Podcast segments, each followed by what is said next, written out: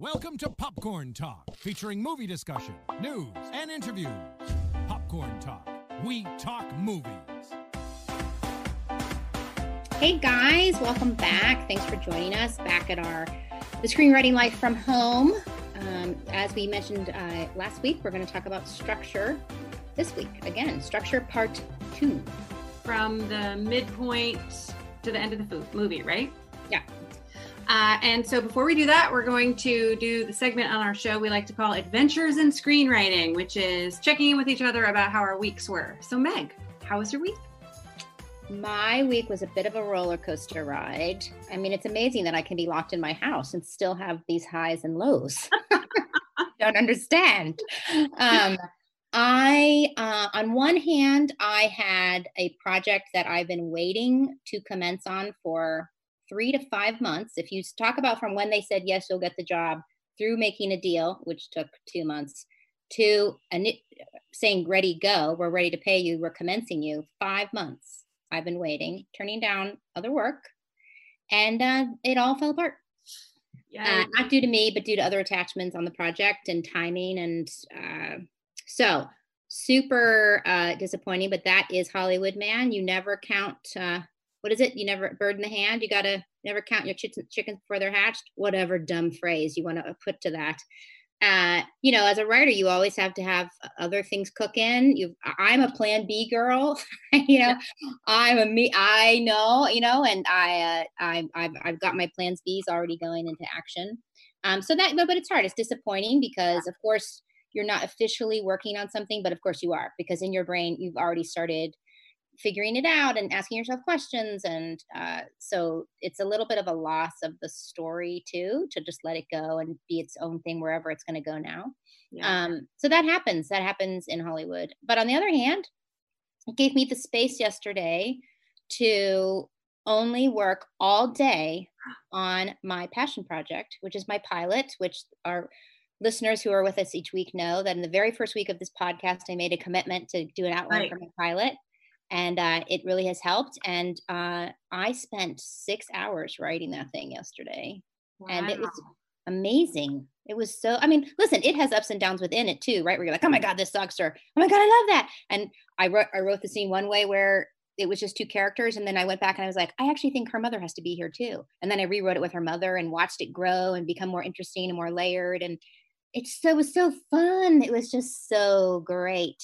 So, um, it was a, was a gift. It felt like a gift to be able to do that. And I realized, oh, maybe the universe wants me doing this. This is why this whole thing happened because this is the story that needs to come out into the universe right now, even just for myself, right? Who knows about selling it and getting it to everybody else in the world? But right now, I am thoroughly enjoying the process uh, of letting my imagination pour into this thing that I love so much. So up and down, but uh, but good. And there's such a skill there too in taking the hit and that disappointment and then being able to quickly recover and move on to the next thing. Right. I think that comes with years of practice and experience uh, that, right? Because that isn't the same for everybody. Right. And sort of being gentle and kind with yourself. If, if you do take a big hit and then being able to like process it and you processed it, I'm sure in your own way, but then you were able to, to jump back. You want to see how I processed it? This Yeah. is so funny. I only have this up on my desk because I did a Zoom with girlfriends last night, and we all had to show the bottle that we were, you know, drinking. I don't normally have a bottle of whiskey on my desk. So this is what I drank last night with my girlfriends. And for the people who can't see, it's a, a bottle of whiskey from Ireland. You can only buy it in Ireland, and it's called Writer's Tears. Legit. That's Totally legit. yeah. um but no yeah it's true. I mean listen it's it's a it's an evolving process in terms of dealing with it but uh i find the writing is a good place to go because you do have support there inside of you in terms of the story and just letting it i i literally did pour a lot of the disappointment into that story right? Which opens with a big loss. So i was like well i know what it feels like right now so let's have her walk around and talk and feel it and um, go through it so Oh, it's so nice. You're like putting it into action. You're like the dream in action, Meg. I love that. I'm gonna hop in quickly, guys. This is Jeff who uh, helps produce the show. I um I would almost love to see an episode at some point down the line of just dealing with rejection because like this business inevitably that's just cooked into what we do, you know, and I'm sure a lot of our listeners, me included, have friends who work in, you know, finance or more traditional industries, and they'll just never quite understand the roller coaster of choosing to work in this industry. So I'd love at some point down the line to devote a whole episode to that. Yeah, we're going to do a little bit of a, of that kind of transitioning and making yourself vulnerable in our question today. And great. for sure, it's a great uh, it's a great question. We should do it maybe next week because it's I am very I can relate right now. so let's do it next week. That sounds great. I love it. Um, How was so your week, Lorien? My week was so I was dreading it because it was spring break for my kid for school. So we weren't getting the lessons, we weren't going to have that rhythm. And actually, it's the it's the most productive and inspiring and chill week I've had since we've been in lockdown. That I didn't have to like devote all this energy to like teaching her something that I, am terrible at, right? But um, just like taking that off the table allowed me to um, get in a rhythm that wasn't like packed with stress the moment I woke up. Um, I had a general, I had some meetings, um, but mostly I was trying to figure out what my best methodology of working is, right? And part of that for me is accountability. And also, I love um, check ins, feedback, you know encouragement. So i made a little schedule for myself and i sent it to my manager and i was like this is what i'm going to do this week. And Good. so i felt and we've just started working together. So uh, i felt like that was a big deal because you know we're not very comfortable with each other yet. And if i send him that it's real. Like if i don't do it he'll be like well now i'm disappointed in you which is the worst thing i can imagine right? Someone yes that's a great tip. Think of the person who you would hate to disappoint and give them your uh, deadline. Yeah and so I sent it to him, and I um, I think I'm going to hit all of my deadlines. Um, but one piece was really important for me is yeah, I also have lots of projects going on. Some of them are real, you know, I, it's a pitch. It's something I'm working on for myself. It's something that's due, but I'm not getting paid for it, right? Which is free work in Hollywood is another big, big part of the game. You have to do a lot of work to get the job, right? So I'm doing a lot of those projects right now. Um, is that I need more than a couple of hours. I need the day right? I need to be able to like, today I'm working on this. And if I, because it takes a while to get in sometimes, and then to be able to sink in and find that flow, like you're talking about, you had six hours on your, on your project and to like hit the bumps and go over them and keep going. And, and then, um, and I had this so I got to do that. And then I had this delightful sort of, there was water in the riverbed, like we talked about. And so that I came up with some other ideas and I got I sent one to you and uh, you came back with really positive encouragement. So it's like, oh, there's something there. And so for me, it's about accountability and a feedback loop that keeps me moving forward.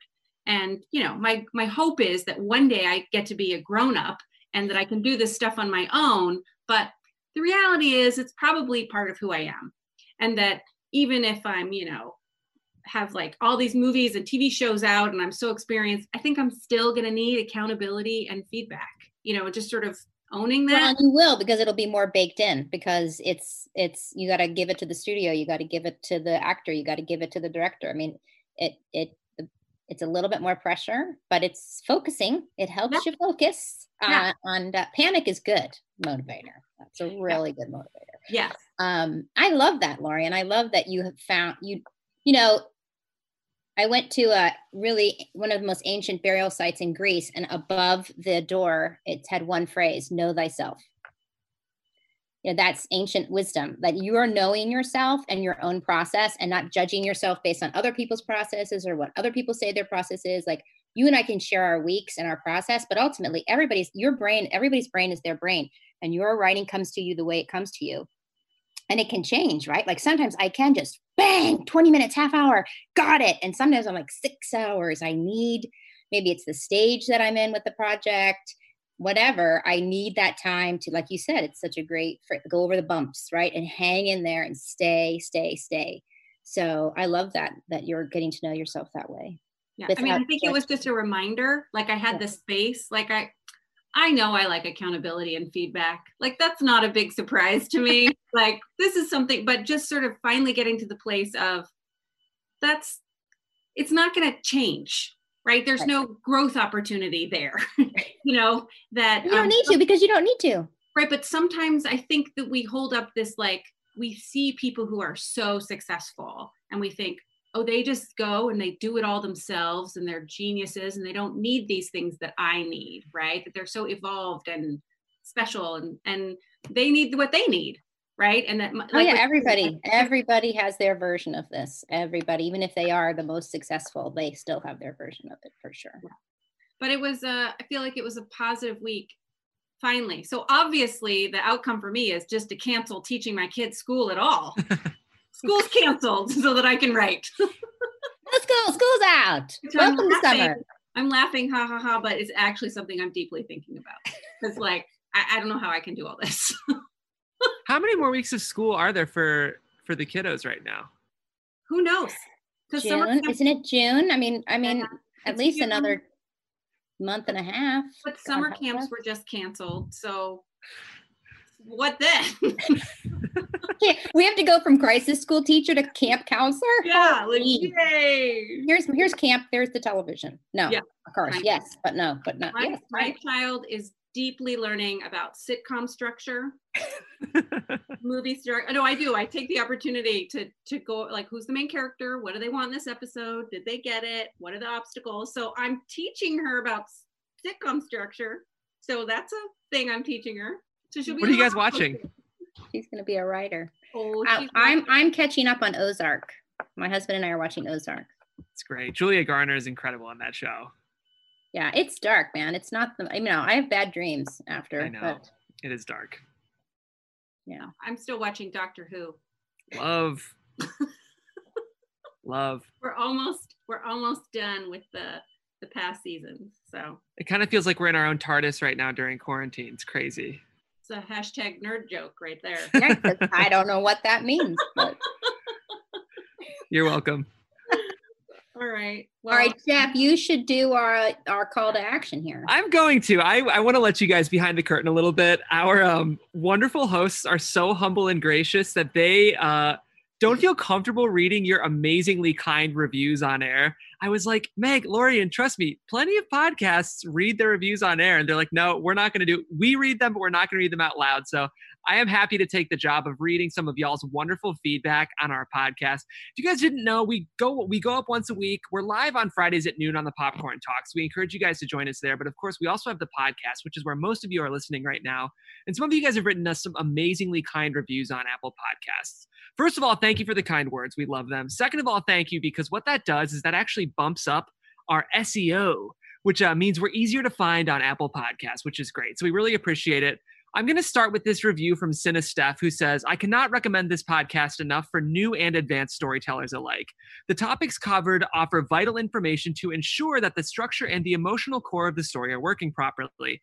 Excellent tips for troubleshooting any script and also for navigating the entertainment industry. Love, love, love this podcast. Cinesteph, thank you so much. I'm going to read a couple more. Thank um, you. I'd like thank to you. it's not because we don't love getting the reviews. It's just it's hard to get positive feedback as it is to get. well, it's not like, hey, feedback. tune into our podcast so we can pat ourselves on the back.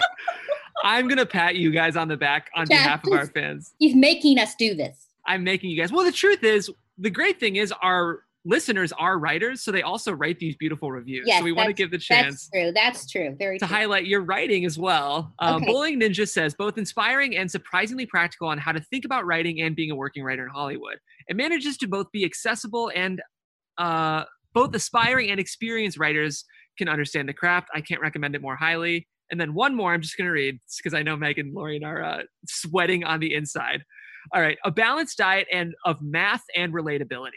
Thank you to Megan Lorien and the whole team for such an amazing podcast. I love how you balance the math of screenwriting with your day to day experiences and emotional struggles and triumphs. I will recommend this to everyone, and I know who has an interest in screenwriting and the filmmaking process. Thank you so much. It's so great. I mean, just to hear your writing and part of podcasting, what we talk about is it's this intimate community. And we also have a Facebook group that we encourage you guys to join. Um, and our email address is screenwritinglife at gmail.com. But when Megan, Lorien, and I were developing the show, our number one goal and the number one goal they made sure to relay to our team was that they wanted to create this intimate community of writers. The two of them are passionate about that, so am I. And so to read these reviews really means a lot. It helps the show. And we do read all of them, even if we don't read your review on air. we've read it off air and we really appreciate it. So to those of you who wrote in, thank you so much. And for those of you who uh, are going to this week, we really appreciate it. And we will read your review on air. Thank you, thank you. We love our writers. We love our community. Yeah, and you guys, we really want you. We're also really enjoying reading the Facebook posts and the emails you're sending to uh, the screenwriting life at gmail.com, which I think I got that right, Jeff.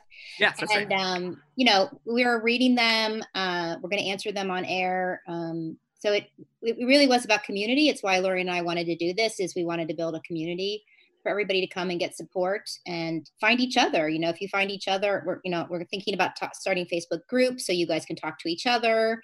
Um, so we hope to even expand this um, out, um, but we'll start here. So help us with the podcast if you can. And be patient with us while we try to find the time and the resources to get all the Facebook stuff yeah. set up and going and so we can be more interactive on it and uh yeah it's just you know there's a lot going on right now this whole like global pandemic thing. I don't know this global pandemic. Yeah. Um. No, but we are. Uh. Yeah. It's it's it's definitely part of our heart. So we're gonna do it. Hey everyone, so the new version of Final Draft, Final Draft 13, is out. And, you know, the question's going around is it worth it? Is it worth it to buy or upgrade? And our answer is yes. So I recently got notes on a pilot and I want to see how it works in my rewrite to move a couple of scenes. And usually what I do is, you know, cut and paste, uh, which works out sometimes, but mostly it means I lose text because I move so quickly. But the new version of Final Draft has this cool feature called Navigator 2.0 where you can actually just move scenes around right in your script. So without losing something, I can see what's working, what I'm missing, or what needs to be rewritten, or, you know, if I have to lose the scene altogether. But it's really, really helpful. And what's most important to me about this is that I'm not losing anything. Woohoo! Yes. I am laying out a new project and I want to card it, and I can now do that inside of Final Draft, and it's now a super easy way. You can take those cards and then make them into an outline with a simple drag and drop. So it's just a great way to see the larger story that you're writing and get down the details, track characters. I just love it. And for our emerging writers, a great new feature is Final Draft lets you set writing goals like page count or timed writing sprints, which is super cool. So uh, we think the new version is really worth uh, investing in. So you can head over to finaldraft.com slash products to get the new version with a discount code of SCREENFD for 25% off. You should check it out. That's SCREENFD. S C R E E N F D. Um, so then today our topic um, is part two of structure. Um, and just to remind you, last week we talked about setting that structure is character, and that um, it's just Lorien and my uh, mine approach. You can everybody will have their own approach. We're telling you ours so that as later in the show we talk about things when we say structure, you understand what we mean. Um, and that to us, structure is just really the way the character is moving through their touch points of the character's transformation. So remember last week we talked about establishing your character and how to do that and then that end of act one that inciting incident coming in and that end of act one to please you know think about their goal what's their drive to keep them active what's their plan and then moving into act 2a um, how they are creating the plot right? That you that you're actually tracking on this you're using structure to actually keep them active and keep them creating the plot of the movie especially by the way guys if you expect a movie star to be in your movie they know if they're creating the plot or just reacting to it they know. So uh, even if they're a supporting uh, character they want to know how they impacted the plot how they impacted the movement of the main character. So um, really know that um, that's what your job as the writer to do is to give that actor that. Um, so then we were at kind of the midpoint yes right Lorien? Yes. Last, last week. Um, you know midpoints are different things to different people i think. Um, i think the commonality for me um, again these are just tools in the toolbox. What really helps me to keep thinking about um, is you don't want your act two to flatline. You don't want it to become a pile of incidents um, that isn't evolving and escalating somehow even just in the conflict starting to escalate or the interior is starting to escalate whatever it is you want to be escalating that it is there is an escalation happening so that when you hit about the middle somewhere you feel this kind of stakes rise shift otherwise you do kind of a flatlined act two Um, so, you know, much easier if your stakes are life and death, like literally life and death. Um, probably a bigger quote unquote movie. Um, um, it, they can be emotional life and death stakes, um, but really the stakes have to rise for the for the main character there. Um, and the other way to think of it is remember last week we were talking about, I really, this is just me personally, I think this three act structure has lasted so many, so long over so many years because it's actually the way a human being's consciousness ra- raises. It's literally, you're looking at an unconscious person moving to consciousness, mm-hmm. right? And that and that these are the points along the way of where that consciousness is shifting dramatically. So I think of the midpoint as they're conscious, they're awake more in their evolution, they can't go back. Like you can't go back to sleep. Have you ever had a moment in your life where you were like, I really wish I wasn't aware of all of this because it was much easier when I wasn't aware, but now I'm aware. So I have to keep going on the transformation. I have to now deal with it. Like they have woken up enough that they can't go back. They cannot go back to their old life in Act One. They've gone far enough away from it but it's gotten harder because they're not done with their transformation yet. And the external, the plot, the stakes have actually gotten harder for them to push against. Well, why? Because in consciousness now, really people raise their consciousness and learn and transform because it's hard, because they are pushed, because the universe, the antagonist, the conflict is it's like fire coming in to their metal to shift them, right? So um, that those midpoints to me are important really important moments to look at structurally in terms of just asking yourself where is the main character at the midpoint? Where's that main relationship? Because that's how we know who the main character is. How has it evolved? Now you might have started that main relationship that they're they don't like each other just to use the buddy uh, genre for a moment. The midpoint generally then would be they get together if it's a romance they've kissed or more.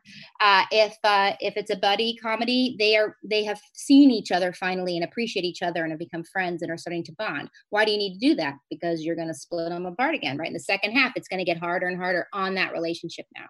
Um, and so then 2B, that section of the movie, generally is you are throwing fire at them now. You are just beating the crap out of them. It is getting harder and harder. Stuff that was maybe fun in games in 2A to evolve through it's not so much fun anymore. Doesn't mean it can't still be funny, but it's hard. It is emotionally hard. It's physically hard.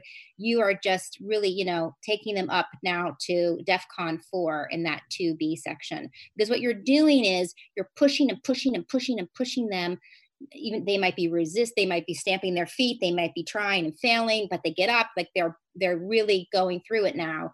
And then you push them right up and do something now towards the end of Act Two. We're not quite at the end of Act Two, but structurally, you are right before the end of Act Two. And now you should give them the mother of all challenges that it is physically hard, it's plot hard, it's internally hard, it's hard about that goal, it's hard on the main relationship, it's everything. Just really give them the most impossible choice. Um, so, for example, in, in Inside Out. It's when literally everything is falling apart. Riley is running away. All of the islands are crumbling. The whole world, literally, and Inside Out, the whole world is falling down around her. She has one shot to get up to headquarters and get her goal, which is to have herself fix the problem. And she gets into that tube, and sadness wants to come with her. Now, all through Act Two, she's been appreciating sadness more and if she really has changed, she would let sadness in the tube with her. But she just she watches those core, those core's memories start to go sad, and she just can't do it. She just can't finish the transformation because what you're doing is you're pushing them so hard that you regress them all the way back to who they were in Act One. All of those old behaviors, all of that unconsciousness comes raging back as like almost a survival instinct, right? It is a survival instinct, comes back and kicks sadness out of that tube. And because they made that choice, again, the character's making the choice, that means they have to go down to the bottom of Act Two, right? You're going to mm-hmm. have to strip them now because they have shown they haven't really learned their lesson in terms of behavior. They they got pushed and they chose back to their old consciousness. Now they fall into the bottom of Act Two which to me is from a writing standpoint, you can muck around, changing, you know, structure and all the stuff we're talking about are tools in your toolbox. But really think about your end of act two, um, because it really is the place that things come into consciousness now. That that end of act two is where the transformation happens, and you have to strip your character of everything. Their original goal is gone. Probably their relationships that you've been tracking are gone. They have they have to really look at themselves now and who they are and how they have caused Act Two.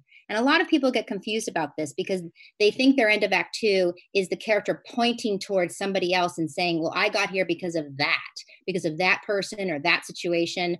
That is not a transformative character. That is that is not doing the hard thing. You're letting your character off the hook. The hard thing to do is for your character at the end of Act Two to look at themselves and their consciousness and how they created Act Two, and that all this conflict that they saw at coming at them, they helped create it, right? That it's self transformation that is emotional. That, that we all have the cathartic experience with them, right? Because remember what we talked about in past episode in past uh, podcasts. You've you've made us unconscious with them. We believe what they believe. So now at the end of Act Two, we have the transformation with them. We're like, oh, shit, sadness is what Riley needs. I've been doing the opposite of that. I created all of this. If I would have just allowed Riley to have sadness, none of this would have happened. Right. And if if your character can absorb that self responsibility and self transformation, you have a drama where they transform and then they move into the climax of the movie structurally to me is just putting that transformation into action why? Because people can talk a good game. But as as as animals as beings we all know it's what people do is who they are not what they say right? So they can have a transformative experience at the bottom of act 2 but the only way we trust that it truly has happened that that transformation truly has come to pass is because in the climax of the movie they can now do something that proves the consciousness has changed, that they have transformed, which is probably the opposite of what they would have done and is the opposite of what they would have done in Act One, right? So that's another thing in terms of structure to help you look at the poles of your character, look at a scene in act one that in their behavior it clearly shows who they are. Joy is in act one pulling those core memories away from sadness. And she is literally saying you may under no circumstances touch these core memories right? That the end of act the climax of the movie is joy handing them over to sadness right so what are the mere moments that you can see in your script in act one and act three of the poles of your character. This is their behavior in Act One. Here's the transformation in Act Three. Now, if at the end of Act Two you have a tragedy, they they have a chance to wake up. It's right there. It's right in front of them. They see it and they choose to go to sleep again. They will not have the transformation. They actively reject it and they actively go back to sleep. And if they do that, now you're of course, your climax is a tragedy, right? Because they will now repeat the behavior of Act mm. One. And it feels tragic that they have not learned anything, right? You can also reverse this, which is super fun. So think about, um, think about there's a French movie called La Haine, or think about the first Godfather, where you start with a character who's awake. They are conscious. And Act One is showing the audience they are conscious. Don Corleone brings um, Al Pacino brings uh, his girlfriend to a wedding and says that his father kills people for a living. Basically, it's a great scene, and she, she's shocked. And he says to her, "That's my family, Kate. That's not me." Hmm. Right? Cut to the end of the movie. That say that Kate, his, his, she, the girlfriend is now his wife, looking at him, saying, "Did you kill him?" And who's she talking about? She's talking about the groom from the wedding that we were at in Act One. He's now killed. And of course, he looks at her and he lies and says, I didn't. And he's a, but he's a totally different person. He's like pounding the, the desk and saying, Don't you ask me about my business. It's an amazing poll scenes to go watch to see that he went from consciousness to unconsciousness. Mm. And it's what he chose. And he chooses to, to his heart self. I see her the girlfriend who becomes the wife as the representation of his best self, his heart, right? and he chooses to lie to it. And the last shot of the movie is they close the door on it. Right. So you can take your characters can go opposite directions. They can go from consciousness to unconsciousness, but it's the same structure, right? You're still hitting all those structure points because you're still tracking now in the opposite them going unconscious and making the choice to go dark, right? To to to leave all their consciousness uh, behind. And what what forces it's really an interesting question, right? Like, what forces would it take to a conscious person to get them to that point, right? Um, and, and what would be pulling on them, and you, are tracking that along in the relationships too. So, um, you know, that is really in a nutshell for a for a podcast. Uh, what how we see structure that structure is really about the character's evolution and that you're you're you're tuning into it at certain points um, and if you go and if you did the exercise we talked about in an earlier podcast of choosing your fave three, your favorite three movies um, that you've seen many, many times, just go and track the structure points and ask yourself where the main character is, and you'll start to see a commonality of what you're kind of attracted to thematically and the kinds of characters that you like. Um, but again, you're doing that through the act of looking at the structure, right? Um, and the other thing I wanted to talk about just real quick is um, the, the harder you make it on your main character, the more impossible you make this journey, the easier it's going to be to write, just for yourself. Like it should feel impossible. And if you really attach me to their goal and I desperately want it for them, that is going to give you a lot of juice in Act Two to really work with, right? Um, a lot of people get lost in Act Two because they really haven't given themselves that engine Act One. And so their structure is pretty wobbly. Um, is there anything else I forgot, Lori? What did I? That's the basic structure. I think talking about the confusion about the midpoint is really important because all the different structure books and theories have slightly different ideas about what the midpoint is, right? Mm-hmm. Like in Save the Cat, I think it's the reversal, they call it. And then, so I just think the midpoint is really raising the stakes, right? right? That it isn't necessarily uh, flipping the that that it that it in all these different theories and books and hero's journey and everything it, it they talk about the midpoint being something else. But i think it's right like you always talk about it's raising the stakes in some way. And that could be the reversal. It could be something else right? Yeah. I mean, for me, that's kind of like the most global way to look at it. And like if I had a midpoint that was mushy, well, the first thing I do is go look at my main character and what do I need happening to them at the midpoint? What what how far along in the evolution do they need to be? How do I need where do I need them to be in relationship to somebody else? But then I would go, if I needed to, and go into the toolbox. The toolbox toolbox might be go read Save the Cat and what is his articulation of a midpoint, and put that idea into your midpoint and see what does it do. Or go to another book and look at their like. So when in a way, all the different people having different ideas is just more tools in your toolbox for testing out. Um, and literally, I mean testing out. I mean like write a scene.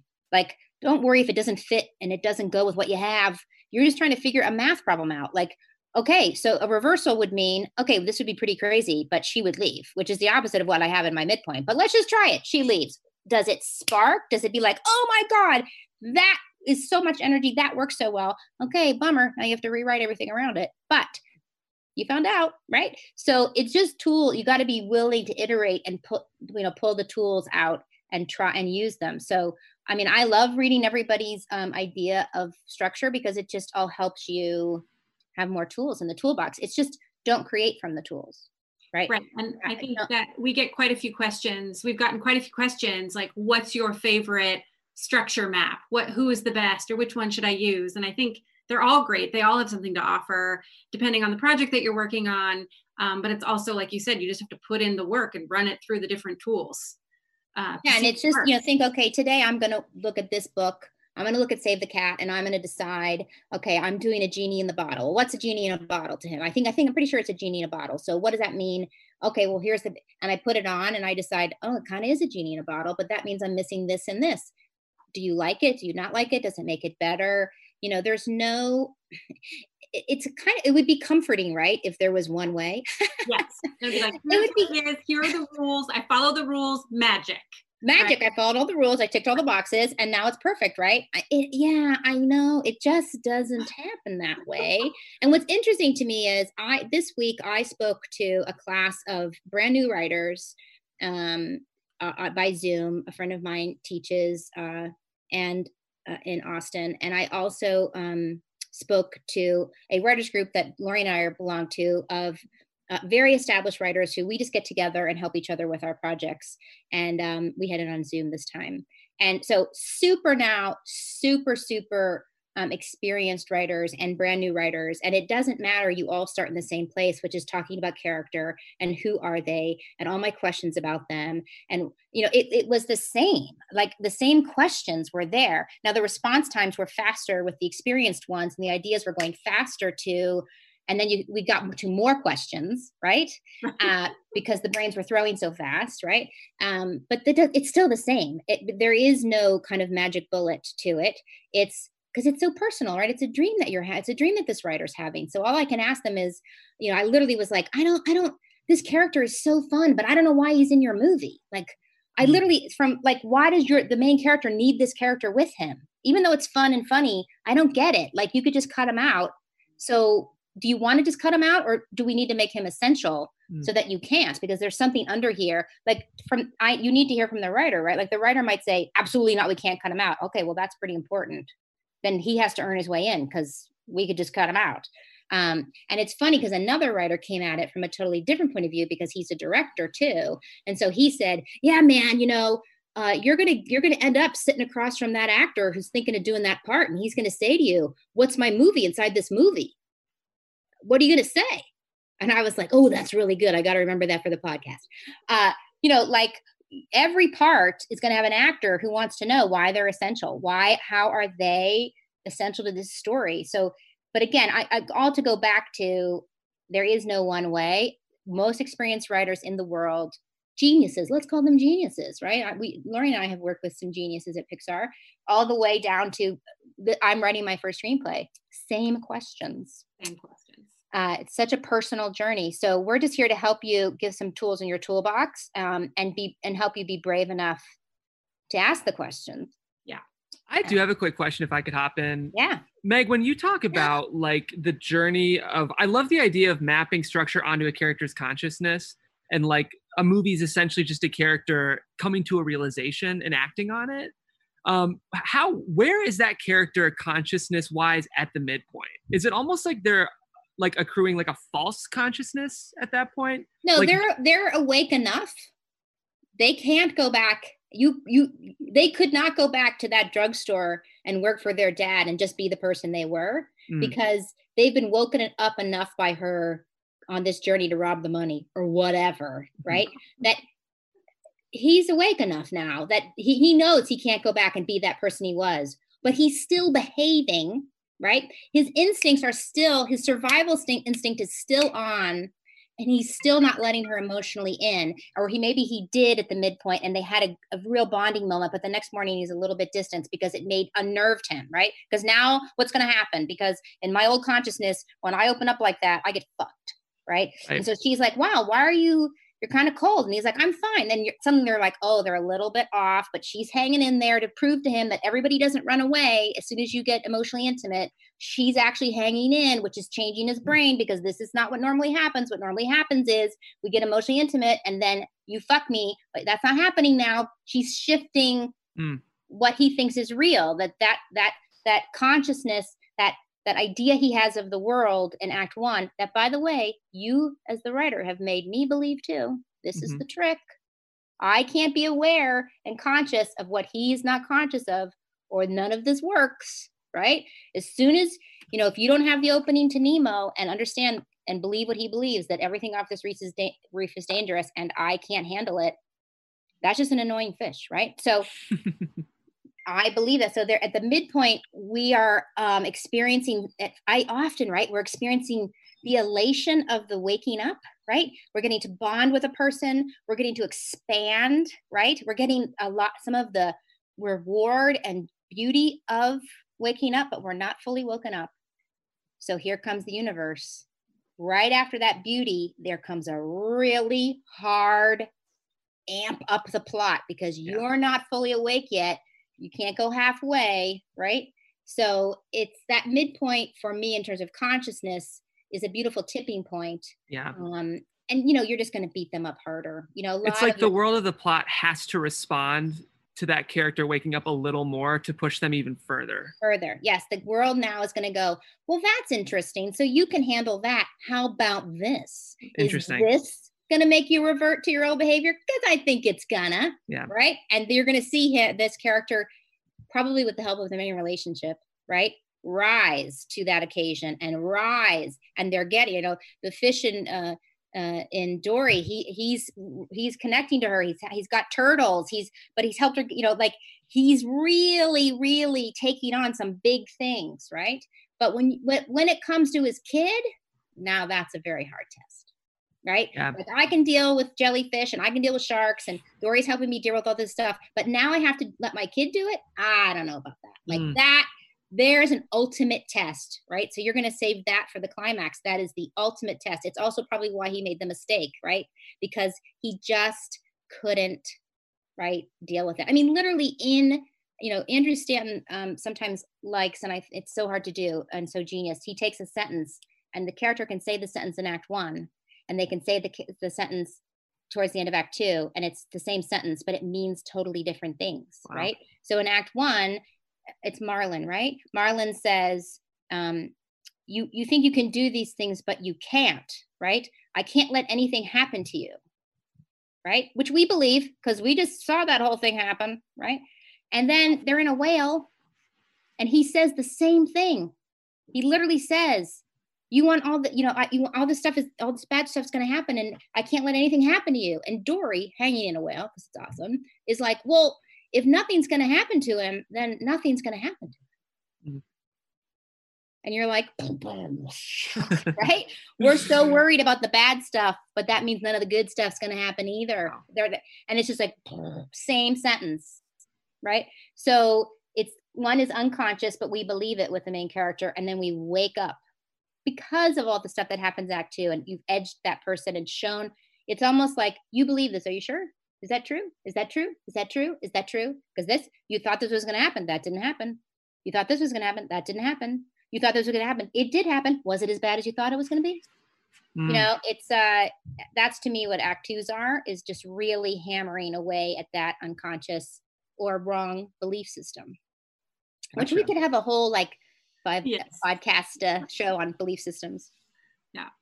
Uh, that's awesome, Meg. Thank you. All right, Lori and I just jibber jabber there all oh, over. you're great. No, I didn't. I don't want to. I don't want to bust your flow. Like you've got a whole thing. It's great. If I jump in with my comments or questions, it disrupts the natural brilliance that you bring to this Oh my podcast. God. Oh my god. Um, see, that was a compliment I snuck in there. How'd that feel? um, do we have time for a question, or should we save it for next week? we have about five minutes, so we could save it if we feel like that's enough. Well, this is a really big question, but we can answer it with we'll answer it a little bit. We'll, we'll answer Yeah. it in part. Uh, If we need to extend the question next week, we can. Okay, so um, this comes from Scott, and he asked uh, several questions, but the main one is um, he's in production, like he's been a producer, a UPM, a line producer, but he's also a writer, and he wants to make that transition now from content maker to content creator. And Meg, both you and I have done this, Mhm. um, and so. Uh, he's asking for, you know, how do I get an agent? What do I do? You know, sort of big questions. Um, but yeah, so let's talk about it. Meg, what's your advice for him?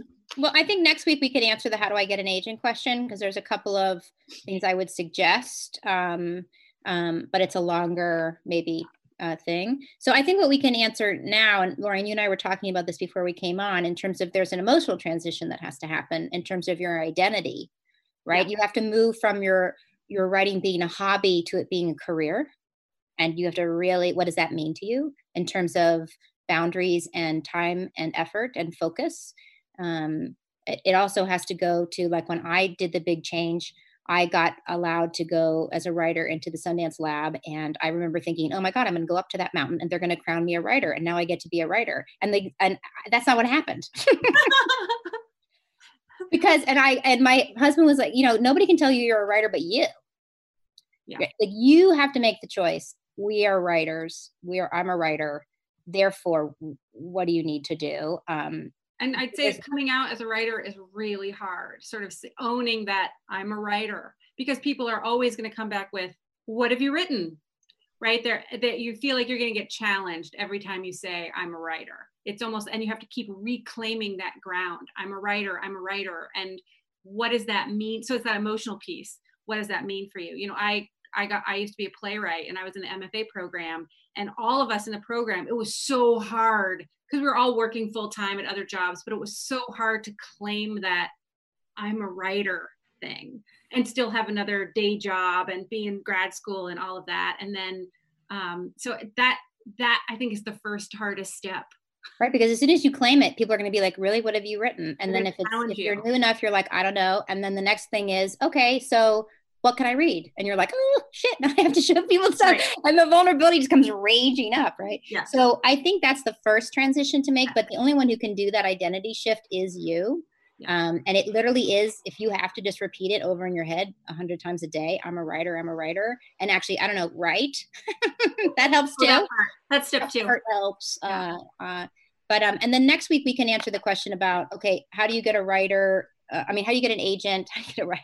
How do you get a writer to write your stuff? How do you get an agent? Um, you know, and we have a couple of ideas about that, so we can yeah. Uh, so uh, everybody should their assignment your assignment this week is to practice saying I'm a writer mm. and writing.